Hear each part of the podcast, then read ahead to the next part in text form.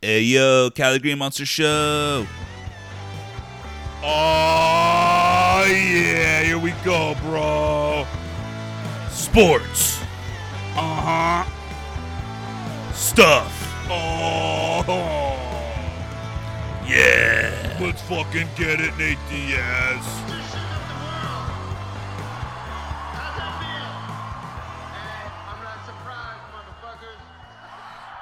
Welcome into another episode of the Cali Green Monster Show. I am your host, Dean Ryan, coming to you here from the Tesla studios in beautiful, sunny San Diego, California. It is a Wednesday morning, June 2nd, 2021. Blinking, you missed it. We're already in the middle of the week. That's one of the beautiful things about a three-day weekend. I think I've mentioned it in the past before. It's a it, the three-day weekend is like the gift that keeps on giving. You know, I feel like the Friday before the weekend starts is already kind of chill. Like you're already on vacation. You get the Monday off. You know, you roll into Tuesday feeling those Tuesday morning blues. But like I said, next thing you know, we're coming in. It's Wednesday. I feel like the next weekend is already in eyesight. So let's fucking go. Let's get after it. Let's talk some sports. You know, you put this shit on in the background, or you know, while you're eating lunch or whatever. You know, let's listen to a Cali Green Monster shoot the shit about a bunch of stuff. And I've got an excellent show lined up for you, as always. So we're gonna be talking about you know Julio Jones. We're probably going to see him moving possibly today, maybe tomorrow, but I'm thinking for sure by the end of the week. You know, June 1st was the big day yesterday where a lot of money, uh, the, the Falcons would be saving a lot of money. So we're going to be talking about a little bit about Julio Jones. We're going to talk a little bit about the basketball games last night. You know, Dame Time put on an epic performance, but it still wasn't enough for Portland. The Lakers fucking stink. The Nets are fucking good. So we're going to talk about all that stuff. But before I do, I've got to talk about one of the most intense videos that I saw yesterday. It was completely electric. Watching this girl completely, I don't know, stiff arm, tackle, push. I don't know what you do, but she just like blasted a grizzly bear off her fence. That it, it was a bear that was attacking her her dogs. So let's set up the scene. It's like a camera's pointed into like a courtyard of a house, and you're seeing these dogs flipping out, and it's because Yogi Bear, dude, is just chilling on top of the fence, and he's swiping at the big dog. You know, the big dog is like, you know, no fucks given, is going after the bear, and the bear's swiping away, and all the other little dogs are yapping away like, go get him, big dog. Even though big dog is lucky that one of those swipes, like, honestly didn't take him out.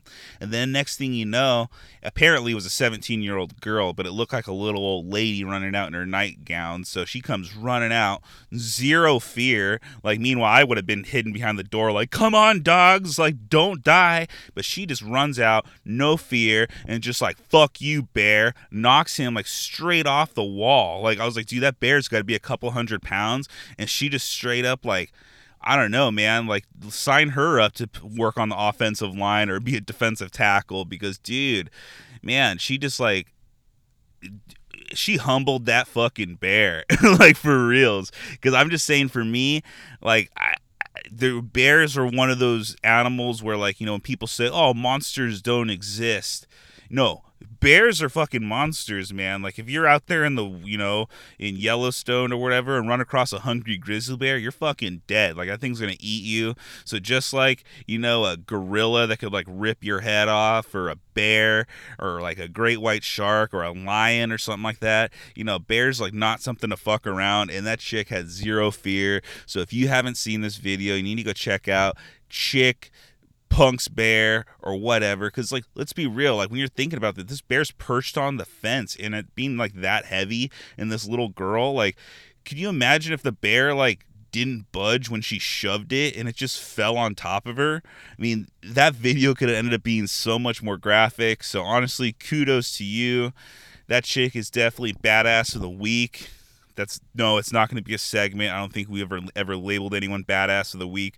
But let's pretend for a quick moment that a Cali Green Monsters show has a segment badass of the week. That goes to the girl just straight up being like, "Bear, you are not making lunch of my dogs." So you know, kudos to you, Chica. All right, Julio Jones. I feel like last week we dedicated an episode to Julio Jones, and you know he still hasn't been moved yet. But let's be real, this is probably the only bit of NFL news that's in the news right now. It's either let's talk speculating where Julio Jones is going to go, or speculate where Aaron Rodgers is going to go. And I feel like there's nothing really new about Aaron Rodgers, except for the fact that people are speculating that Julio Jones and Aaron Rodgers are possibly in talks about you know teaming up at wherever Julio Jones is going to decide to wind up. When let's be real, the only I think realistic place that that can happen is Green Bay because I don't know how a team is going to be able to unload enough assets to be able to bring in Aaron Rodgers or Julio Jones. But, you know, basically the reason I wanted to talk about it is that June 1st happened yesterday. And basically the Falcons would have owned Julio Jones $23.25 million if they traded Julio Jones before June 1st, but now they would only owe him 7.75. So, you know, that's the date that everyone's just been kind of keeping their eye on. And, like, you know, now it's not a question of if he's going to get traded. It's going to, it's just a matter of when and where he's going to get traded to. You know, last week, the big news is that Shannon Sharpe had called him live on television, and it's come out that Julio Jones had no idea that that call was even going to happen or that he was on television. So, you know, I don't know how that works out. You know, maybe depending on where the show's filmed, that's okay and legal. I know in some places that might be illegal, but you know what? That's not what we're talking about right now. We're talking about Julio Jones possibly being on the move and where he's going to wind up going.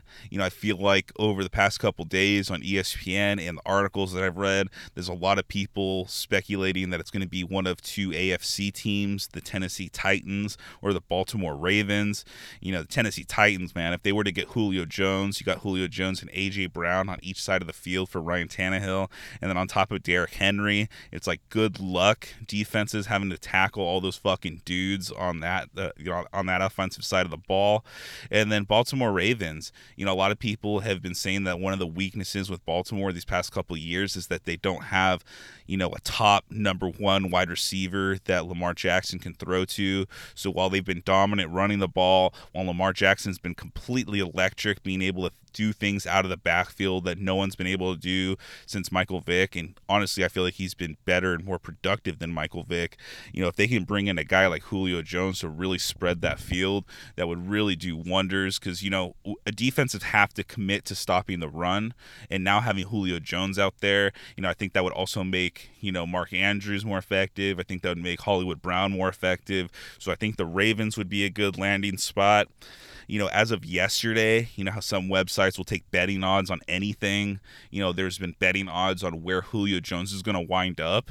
And as of yesterday, Seattle is actually the betting favorite. So I don't know if, you know, the people that are all the insiders on the in the know, the people that are making these betting lines know something that a lot of us don't know, you know, but maybe Seattle's working behind the scenes to bring him in. I remember last year and before Antonio Brown wound up in Tampa Bay, Seattle was in conversations with Antonio Brown, and a lot of people speculated that Antonio Brown would go to Seattle. So they're definitely open to bringing in a veteran electric wide receiver to really help, you know, boost that offense that already touts DJ Metcalf and Tyler Lockett, in addition to Russell Wilson and Chris Carson. So, you know, Seattle, you know, his is an offense that on their best days can put up numbers against any defense in the league.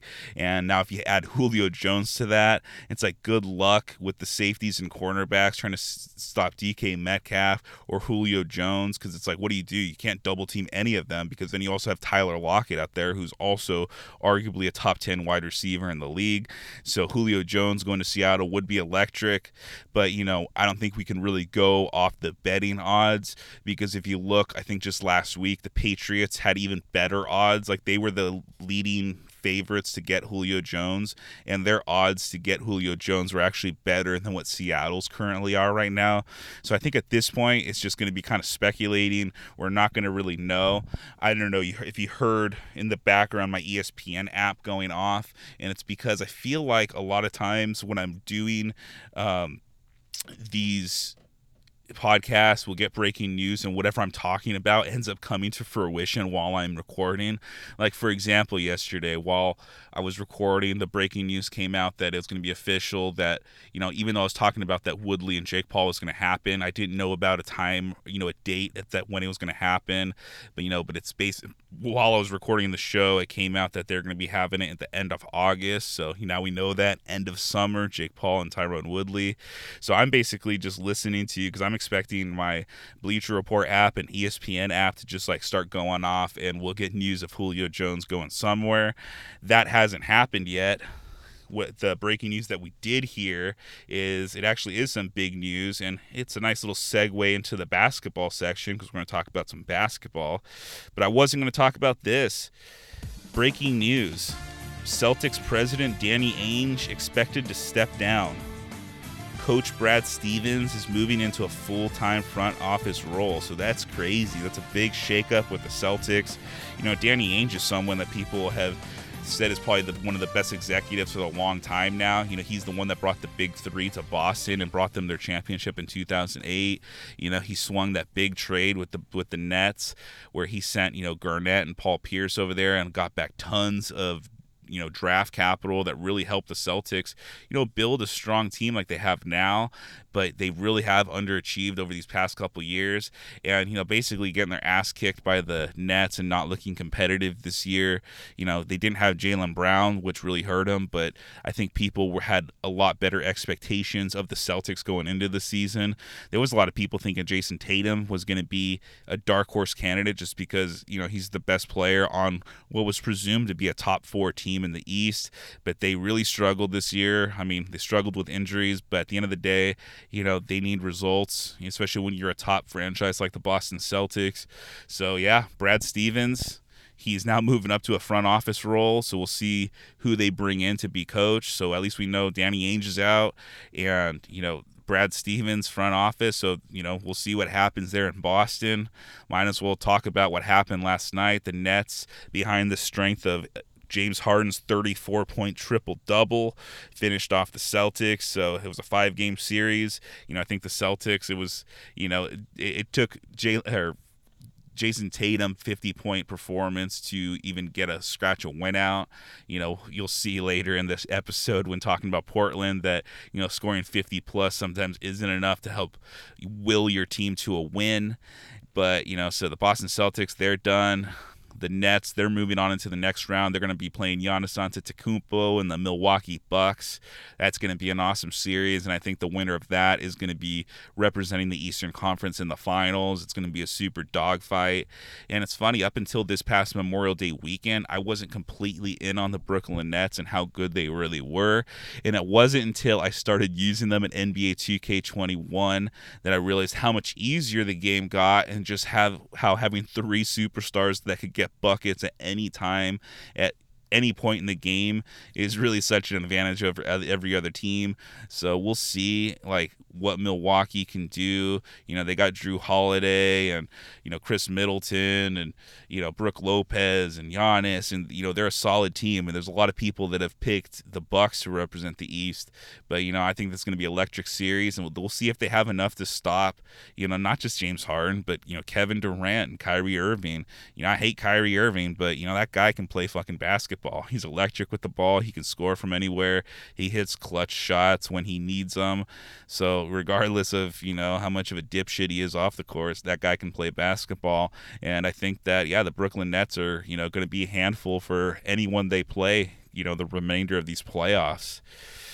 So speaking of a player scoring 50 points. You know, talking about you know Jayson Tatum willing the Celtics to a win by scoring 50 points, and I think it was Game Three or Game Four. I forget forget which one it was, but last night the Portland Trailblazers got another epic performance by Damian Lillard. You know, he scored 55 points, 10 assists, six rebounds, 12 for 17 from three point range. That's a playoff record. You know, one of the three point records that Steph Curry doesn't have. So Dame Lillard hit 12 three pointers, and it was the times that he was hitting these three pointers that was just so epic. You know, he tied the game at 121 with three seconds left in regulation to force the game into overtime. And then in overtime, the Denver Nuggets, you know, pulled out to a nine point lead and seemed like they were completely just going to, you know, just dominate in the overtime period. And then on three possessions in a row, Damian Lillard hit three pointers, man. And especially that third one, it, it was just like, you could just hear the crowd just be like, oh my God. Like, it was just like, how do you let this guy do it? It was insane. You know, like they say, what's one of those things that's awesome in basketball when you're like, momentum is a real motherfucker. And like, dude, Damian Lillard, he was on fire. You know, NBA Jam rules. He was just like, dude, that rim was just lit up, you know, but still, man, it wasn't enough. You know, the Denver Nuggets, even without Jamal Murray, were still too much. You know, Jokic a lot of people thinking he was the MVP this year. You know, he had 38 points, 11 rebounds, nine assists. Got an, another. He got a really good performance from Michael Porter Jr. helping. You know, 10 of 13 shooting. You know, 26 points and 12 rebounds. So, dude, like they started the second overtime. Uh, Jokic getting five points right away, and it just you know Denver just never relented and was able to finally finish off Portland. You know, so Dame Lillard, man, he's definitely not to say top three point guard. You know, I, the only real other point guard I would pick ahead of him consistently would probably be, be Steph Curry, and that's just because of Steph Curry's three point. It's really it's a cheat code in the modern NBA. It's basically like a video game guy, but I mean Dame Lillard is the way he was shooting yesterday was very similar. It was almost like watching Steph Curry out there too, just tracking the kind of threes that he was doing, and especially at the end where you were just expecting those to go down. It was almost like you know, he was the Portland trailer Trailblazers offense in the overtime. You know, I think he scored 17 of the 19 points in the overtime period, and I think that the rest of his squad went one of 13 from the field. So Lillard is definitely a it's a one man show over there in Portland. You know, he gets a lot of respect for you know not just like leaving his original team and trying to join a big three and chase a championship. I'm wondering how long that narrative is going to stay true because, you know, at the end of the day, dude, he players are want that ring they want that part of their legacy and at a certain point you know i think that unless someone's going to, you know, join him over in Portland, which I highly doubt anyone's going to do, even in the modern NBA where you can be a star anywhere. You know, look at Giannis up in Milwaukee. But I think that honestly, if, if Damian Lillard wants to be more than just Dame time and like, you know, a rapper who's really good at basketball but not going to win a championship, he's going to have to go somewhere other than Portland because I just don't see them surrounding him with pieces that, you know, enough to be able to bring home a title. And then the last basketball game I want to talk about. Made me sick. Just stopped watching it at halftime. The Suns just beat the crap out of the Lakers. It was an Anthony Davis less Lakers. You know, he was sitting out with a groin injury. I think the groin injury is on the same side that he hurt his calf and Achilles. So Anthony Davis, he's all beat up. You know, whether you think he's tough or not, you know, I, I do think he's Mr. Glass because it seems like he's always hurt.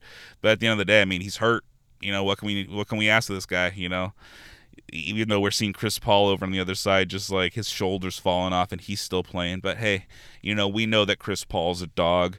You know, at least Anthony Davis has a ring, right? So, yeah, man, Devin Booker led the way, 30 points. I think he had 18 of them in the first first quarter, I think, or right off the bat. He was just honestly completely torching the Lakers.